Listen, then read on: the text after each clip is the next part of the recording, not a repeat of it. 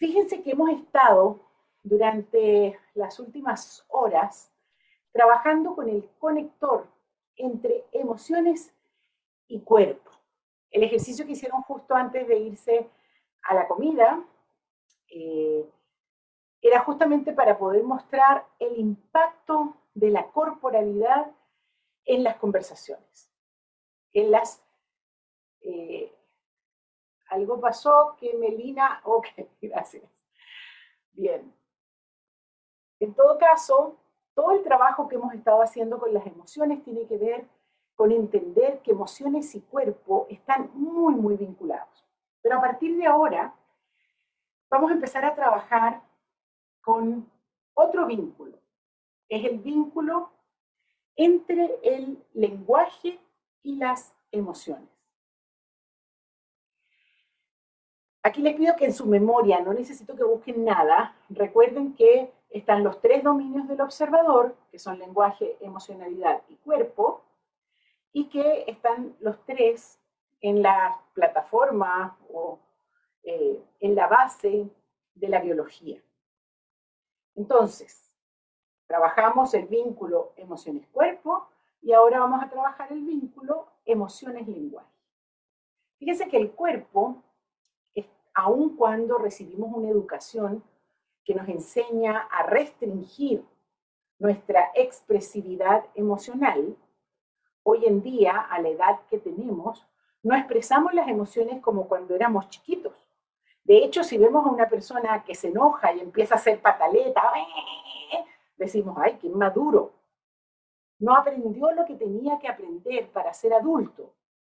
Porque ser adulto significa ser capaz de regular la expresión de mis emociones. No significa que las emociones no, sigan por dentro con la misma fuerza, pero aprendemos a regular la expresividad de nuestras emociones. Sin embargo, siguen habiendo corporalmente manifestaciones eh, de nuestras emociones que no podemos gobernar. ¿Quién gobierna ese corazón que se quiere salir en algunos momentos, que late con fuerza? O cuando las manos transpiran, por ejemplo, porque me pongo muy nerviosa, voy a, voy a dar una presentación importante, entonces las manos se ponen húmedas. O a mí me pasa que me sonrojo. Entonces de repente, no sé, me dicen una cosa que me da vergüenza, y entonces em, siento como me voy poniendo roja, roja, roja, y mientras más cuenta me doy que me estoy poniendo roja, más roja me pongo. Es decir, es una cosa que no la puedo parar, no la puedo gobernar. Eh, no, no tengo control sobre ese tipo de manifestaciones del cuerpo.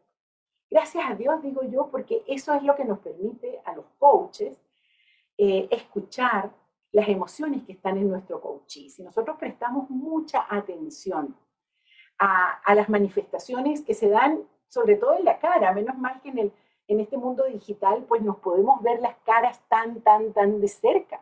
Y entonces podemos ver cuando a, nuestro coachí le tiembla la barbilla, o cuando se pone rojo, o cuando sus ojos se ponen lánguidos, o cuando sale alguna lágrima, o cuando hay una mirada que se escapa, o unas manos que tienden a tapar algo, son todas manifestaciones corporales que nos, que nos indican que ahí hay una emoción importante para trabajar.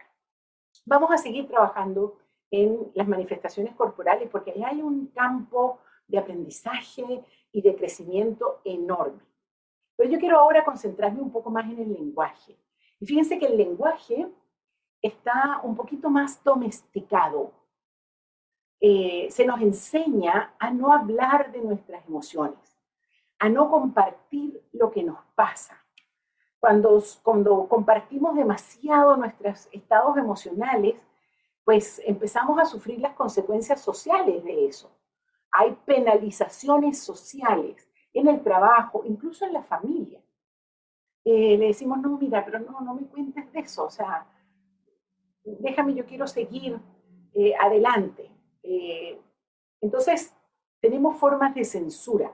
El lenguaje, de alguna manera, está más adiestrado para ocultar nuestra emocionalidad. Entonces yo veo a alguien con una cara larga, con una tristeza, y le pregunto, ¿cómo estás?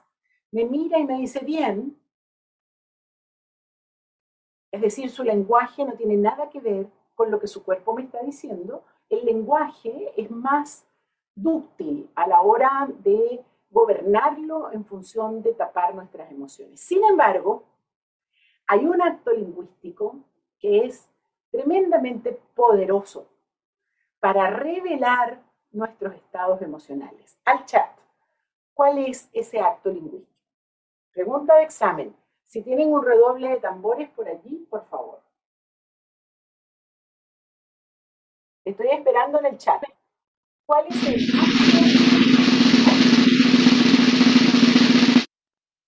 Téngamelo allí ese redoble porque lo vamos a necesitar varias veces. ¿Cuál es el acto lingüístico que por excelencia me permite encontrarme con las emociones? Los juicios. Fantástico. Paco, no está mal el indagar, pero fíjate tú, ¿dónde está Paco, Paco, Paco, Paco, Paco? Levante su manito para yo verlo. Ahí está. Estás bien y no estás bien. Porque fíjate que cuando yo hago la pregunta, eh, pongo, un, pongo una pista en la pregunta. ¿Cuál es el acto lingüístico? Entonces, la indagar son modalidades del habla. Un juicio es un acto lingüístico. Ahora viene la gran pregunta. Atención todos ahí. El que está dormido que se despierte, redoble.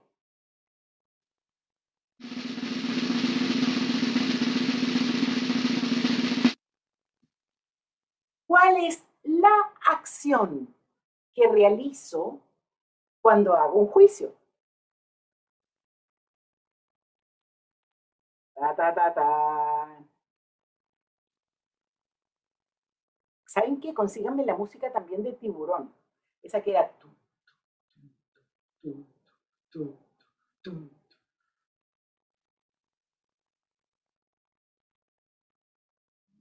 Frío, frío como el agua del río. Tan, tararán, tarariram. Tan, tararín, tararam. Lejos. Tum, tururum, turururum. ¿Puedes volver a hacer la pregunta? Claro, por supuesto, con redoble.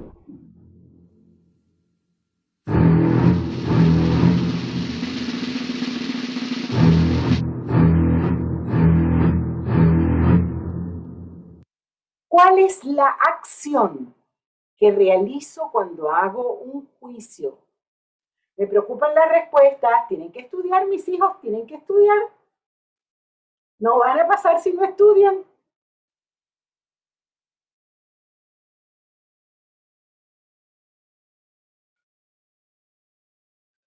Ok. Ok, raspados todos. Ya, un pasito para atrás para luego ir un pasito para adelante. ¿Cuál es la acción que realizo cuando hago una afirmación?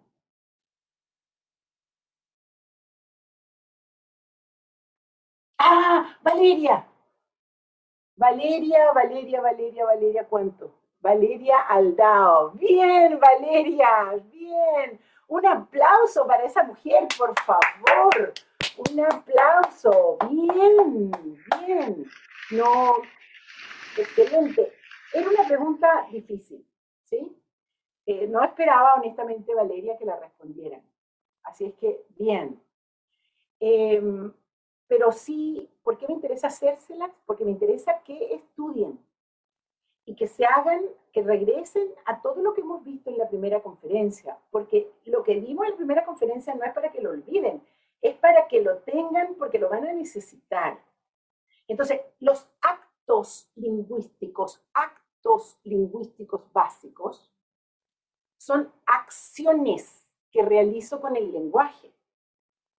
Entonces, con las afirmaciones, ¿cuál es la acción que realizo? Constato algo que ya está en el mundo. Constato, ¿se acuerdan que yo les hacía este sonido? Con las afirmaciones constato, doy cuenta de algo que está en el mundo. Esa es la acción que realizo con las afirmaciones. Con las declaraciones, creo el mundo. Con las declaraciones genero cosas que no existían antes. Bien, Con, los, con las peticiones, ¿cuál es la acción que hago? Pido, ahí está muy fácil, pido algo que yo no tengo.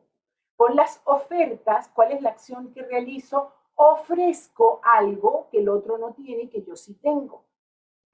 Con las promesas, constituyo un acuerdo de acción conjunta. Y con los juicios, tal como la gran Valeria Aldao nos dijo, califico. Quedaste, Valeria, para la historia de la humanidad. Califico. Entonces, por eso, es porque la acción que realizo con los juicios es calificar, es que los juicios conectan con tanta fuerza con las emociones.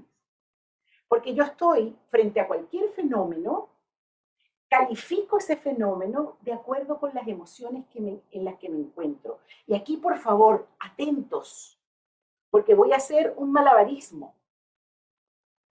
Vamos a ver si están de acuerdo conmigo.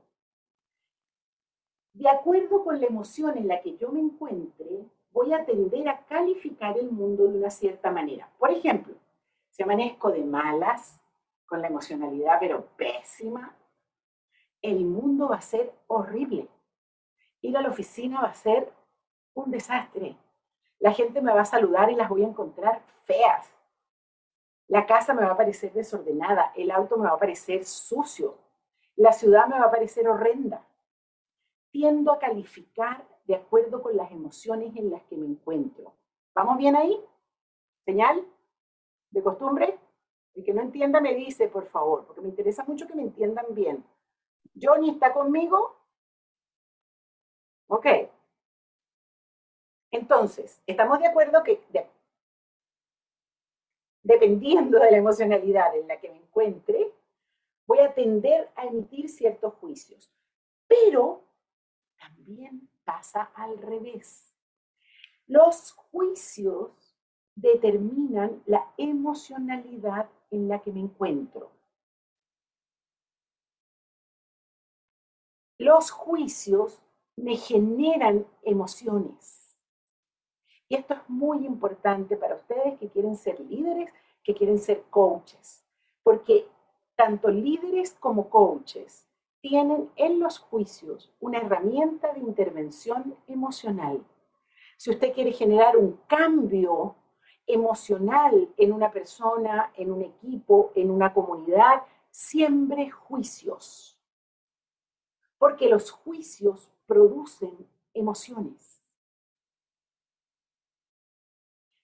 Y esto que se lo estoy diciendo que parece complicado, ustedes lo saben, porque si ustedes llegan a la casa está el niño, mm, su hijo de 11 años, tirado en un sofá, después que usted lo, lo toma, lo apapacha, lo consuela un ratito, le pregunta qué le pasa y el niño le cuenta que tuvo una mala experiencia en la escuela y usted empieza a decirle, mira, y podríamos hacer esto, y podríamos hacer aquello, y empieza a sembrar en esa conversación con ese niño juicios de posibilidad. Y al niño se le empiezan a abrir los ojos y empieza a decir, sí, mamá, ah, mira, ok. Y empieza a generar un desplazamiento emocional a partir de los juicios. Ustedes han sido coachados varias veces. Han presenciado coaching y se han dado cuenta cuál es la acción metafórica que hace un coach. Lo primero que hace es sacar juicios. ¿Por qué te pasó esto? ¿Qué piensas sobre aquello? ¿Qué sientes sobre esto? Ahí están en el acto de sacar juicios. Pero una vez que he terminado de sacar los juicios, empiezo a devolver narrativas que están hechas a partir de juicios en donde el coach empieza a generar desplazamiento del observador y desplazamiento de la emocionalidad de esa persona a partir de los juicios que empieza a sembrar. Entonces, por favor, tomen en cuenta esta doble relación. Y si me ponen la lámina 56, ahí está muy claramente eh, graficado lo que les acabo de decir. Entonces,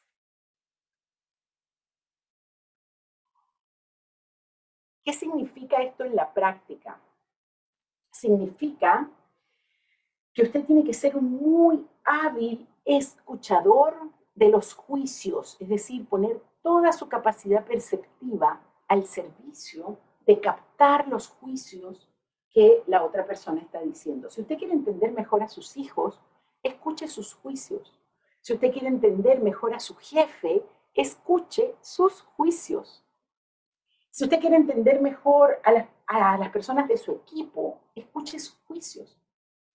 Y prácticamente no importa los juicios sobre qué se está juzgando, porque usted es capaz de escuchar atravesando los juicios las emociones que están detrás de esa persona.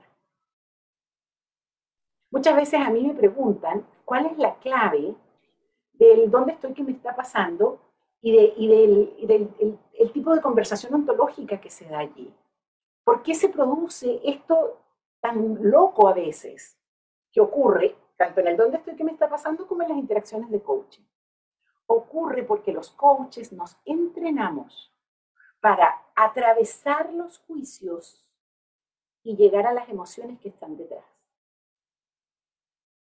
Y luego evitamos esos juicios para producir nuevas emociones y generar el desplazamiento del observador. Esto lo vamos a ir entrenando poco a poco. Eh, no es una cosa que se, que se trabaje así de la noche a la mañana, pero hay una herramienta que nos sirve. La llamamos reconstrucciones lingüísticas de las emociones. Fíjense que en la mañana hicimos una reconstrucción corporal de las emociones. Yo les pedí que pusieran el cuerpo en siete emociones distintas y ustedes fueron reconstruyendo usando su cuerpo esas emociones. Lo mismo lo podemos hacer con el lenguaje y particularmente con los juicios. Entonces vamos a trabajar con 19 reconstrucciones lingüísticas que Guillermina me va a decir rápidamente en qué página están para, y le voy a, voy a pedir que levanten la mano 10 personas por lo menos, para que vayan leyendo, pero me tienen que decir primero en qué página se encuentran. Déjenme decirles mientras me encuentran la página, eh, que estas reconstrucciones lingüísticas no son definiciones de las emociones. O sea, no, no, no hay la menor intención de definir una emoción. La segunda cosa es que esta no es la única forma de hacer una reconstrucción lingüística de esa emoción en particular, porque cada uno de ustedes puede hacer sus propias reconstrucciones lingüísticas. Los juicios le pertenecen al observador. Y luego, eh, por último, estas 19 que vamos a leer no son todas las emociones que existen. Gracias a Dios, el mundo emocional de los seres humanos es mucho más rico que estas simples 19 emociones que vamos a leer. Guille, ¿dónde está? Página, 20, Alicia. Página 20, muchas gracias. Seguramente la página 20 y la página 21. ¿O están todas en la página 20? En las dos. no, te escuché, Guille, disculpa. Están en la página 20 y en la siguiente, la 21. A página 20 y página 21. Perfecto. Entonces vamos a empezar con... Están de todas maneras en pantalla. Muchas gracias, Alex. Fantástico. Entonces las pueden leer en la pantalla o las pueden leer en su cuaderno. Muy bien. Es bueno que tengan siempre el cuaderno impreso porque hacemos comentarios eh, y ustedes pueden ir anotando cosas. Fantástico, Gina, gracias. Pueden ir anotando cosas en los bordes porque son sus, son sus apuntes al final, ¿verdad? Eh, y en la tercera conferencia les voy a preguntar de cosas que pasaron en esta segunda, así que más vale que guarden sus notas. Vámonos, Rosana. La primera, por favor. el optimismo. De la vida podemos esperar cosas positivas y negativas. La mayoría de las cosas que a mí me pasan son positivas y sé que esto me continuará sucediendo en el futuro. Muchas gracias, querida. Excelente. Dense cuenta que eso es lo que una persona que está en el optimismo tendería a decir. ¿Se dan cuenta? Una cadenita de juicios y yo que la pregunta con la que yo les pido que escuchen cada una de estas reconstrucciones es cómo esas palabras me conducen, me muestran la emoción de quien las está hablando. La siguiente, Kelly. Lo que has hecho me ha dañado. No, perdón, perdón. Primero el nombre de la emoción y luego la reconstrucción. Rabia, lo que has hecho me ha dañado y restringido posibilidades. Eres responsable por esto y mejor me escuchas. Esa es una rabia chiquita. Tenemos rabias mucho más grandes, ¿verdad? Y más violentas. Eh, esta es una rabia como de esposa enojada, más o menos. Ok, muchas gracias. De todas maneras, a ver, frente a la rabia, un comentario adicional. La rabia es como, realmente es un racimo de emociones, no es una sola emoción. Tenemos en distintas palabras, tenemos molestia, enojo, ira, y, en cada país hay algunas palabras muy groseras que son para hablar de las personas muy, muy enojadas. Uy, me... Eh, eso tiene que ver con que a veces nos faltan palabras para hablar de nuestros estados emocionales. Ok, la siguiente, por favor. Eh, creo que es Fabiola. Sí. Ambición. Observo buenas oportunidades para mí en esta situación y estoy dispuesto a actuar para tomar toda la ventaja de ello. Bien, fíjense que esa ambición es un poco distinta a, o sea, tenemos como dos formas de entender la ambición. En nuestra cultura hispánica, la ambición la asociamos mucho a la avaricia. Mire, hagan así. Hagan así con las manos. Pongan cara, cara de avaros. Asociamos eso con la ambición. En, la cultura más anglosajona, eh, la ambición está más vinculada con el aprovechamiento de las oportunidades, no necesariamente con la avaricia o con el... Es, como más pecaminosa en nuestra cultura. ¿Mm? Vamos con la siguiente, por favor. Caro. Resolución. Observo oportunidades en esta situación y estoy listo a moverme hacia la acción ahora mismo. Excelente. Carol, ¿ves una diferencia con la ambición? Compara ambición y resolución, por favor. Y dime cuál es la diferencia que observas. Pues observo que en la ambición dice estoy dispuesto a actuar, mientras que en la resolución como que ya es, voy a actuar ya mismo. Es ya, tal cual, tal cual, es ya. Y fíjate qué bonito cuando, cuando dices ya, te sale el fuego, ¿verdad? Es ya. Muy bien. La resolución es una de las emociones del fuego. Vamos con la siguiente, por favor. Miedo. Esta situación es peligrosa para mí. Esto me puede hacer daño y restringir posibilidades. No debo estar aquí. Gracias, querida. Muy bien. ¿Se acuerdan de cómo reconstruyeron el miedo cuando estábamos haciendo el, el caminar, esa meditación en movimiento que hicimos, las reconstrucciones corporales? Fíjense que en el miedo tendemos a tapar partes de nuestro cuerpo. Los seres humanos eh, somos bípedos, por supuesto, eh, y cuando empezamos a caminar sobre nuestras dos piernas, liberamos las manos para hacer muchas cosas, lo cual es fantástico, pero expusimos nuestras vísceras.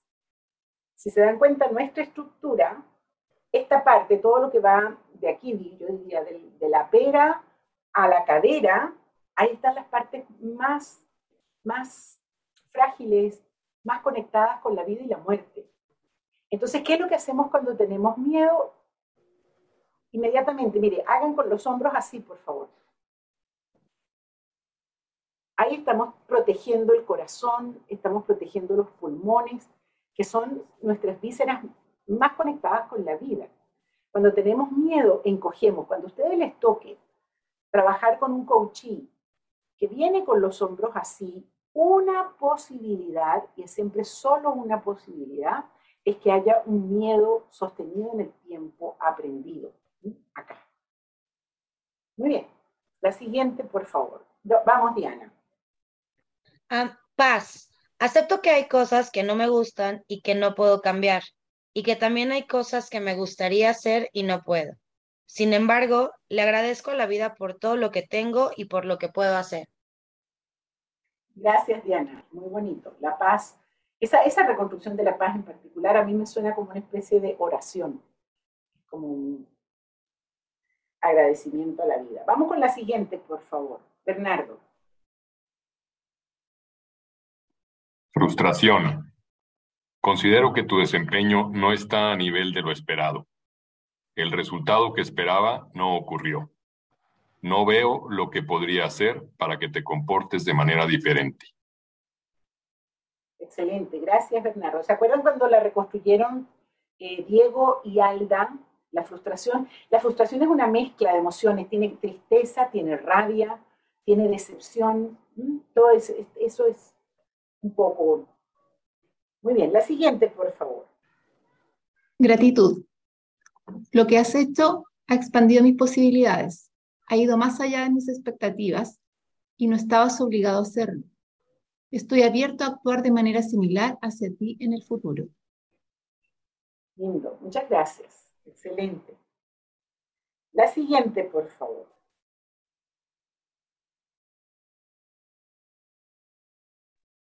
Resignación. Considero que nada ni nadie puede mejorar esta situación. Todo da lo mismo. No importa lo que yo u otros hagamos, eso permanecerá exactamente igual. Muy bien. Tal como Rafael indicó, eh, vamos a hacer una profundización mañana en la resignación, porque está bastante más presente de lo que creemos en nuestras vidas. Dale, Carolina, la siguiente, por favor. Pero, ¿en dónde está la siguiente? Solo tengo... Acá está, perdón. Resentimiento. Lo que... ¿Es esa no? Sí, sí, señora, sí. Perdón. Resentimiento. Resentimiento. Lo que has hecho me ha hecho daño. Esto no es justo y eres responsable por eso. Sin embargo, ay, espera. Sin embargo, es inútil y aún peligroso reclamarte. De alguna manera, en algún momento, pagarás por esto. Es fuerte esa, ¿verdad? Es este gesto así como, de alguna manera, en algún momento, ¿verdad? Así como te espero en la bajadita, en algún momento. El resentimiento también está mucho más presente en la vida de lo que creemos. Mañana vamos a profundizar allí. La siguiente, por favor, eh, Carol. Y luego Candy.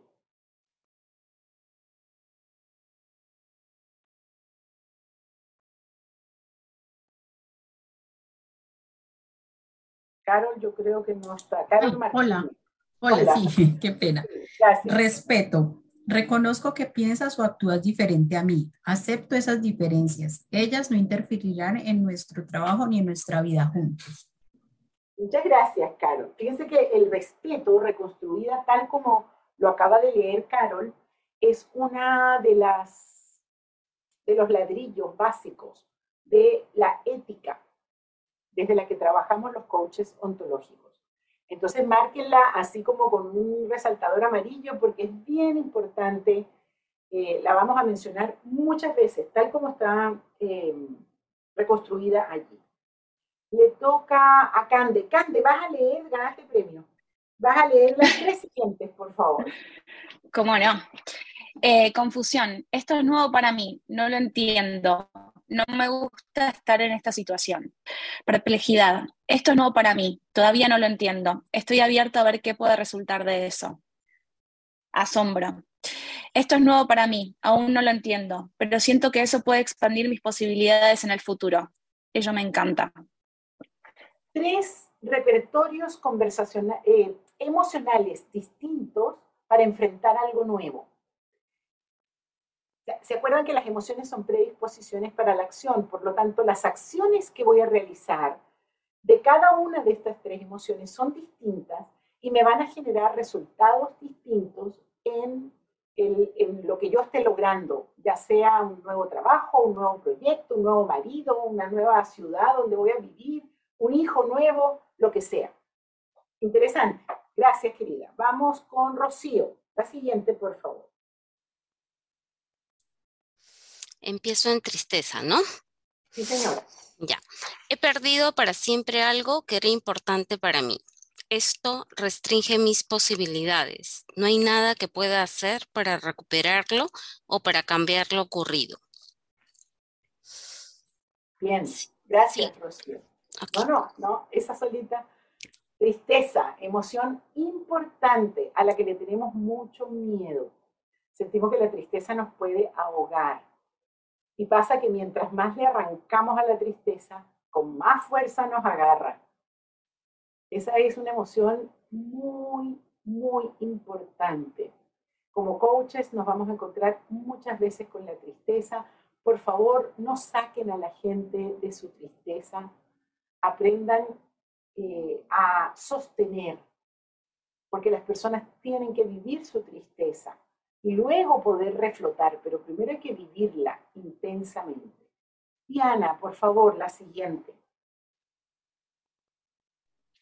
Bien, arrogancia. Conozco las cosas como son o cómo, o cómo acompañar, comportarme en esta situación. No esperes mostrarme algo nuevo. Guárdate tu ayuda o consejo. Gracias, Diana. Es horrible, pero bueno, nos pasa. Eh, la siguiente, por favor. Eh, a ver quién tiene manito levantado. No tengo más voluntarios. Vergüenza. Ahora los voluntarios, dale. Vergüenza, no debí haber hecho eso. Va a afectar mi identidad pública. No entiendo cómo lo hice. Debí haberlo pensado. No quiero que nadie lo sepa. Excelente, gracias querida. Vamos, Melina, la siguiente. Culpa, no debí haber hecho esto. No entiendo cómo pude hacerlo. ¿Cómo fui tan insensible y responsable? ¿Te das cuenta de la relación entre la vergüenza y la culpa? La vergüenza tiene que ver con mi identidad pública. La culpa tiene que ver con mi identidad privada. Ambas emociones muy importantes en el coaching. Nos encontramos frecuentemente con gente en, los dos tipos de, emociones. La última la va a leer, gracias Carol, pero se la voy a dar a una persona que no ha leído. Muchas gracias por tu, por tu energía. Eh, creo que Fran, vamos. Eh, gracias, estamos en ironía, ¿verdad? Creo que me sí. perdí. Ah, verdad, tienes razón. Tenemos dos todavía. Lee la ironía y luego Vale lee la última. Perfecto. Dado que pretendes conocer lo que, no, lo que no conoces, ¿qué podrías hacer cuando estés frente a esta situación? ¿Eres tan ingenuo? Gracias, bien leído. Y bueno, la ironía es una emoción compleja, la usamos mucho eh, cuando queremos contar un chiste, en el humor. Tenemos que tener mucho cuidado porque puede hacer mucho daño. En el coaching, la ironía es uno de los recursos que tratamos de no usar, porque puede ser muy malentendido y puede generar problemas con el otro. Vamos con la última, Vale.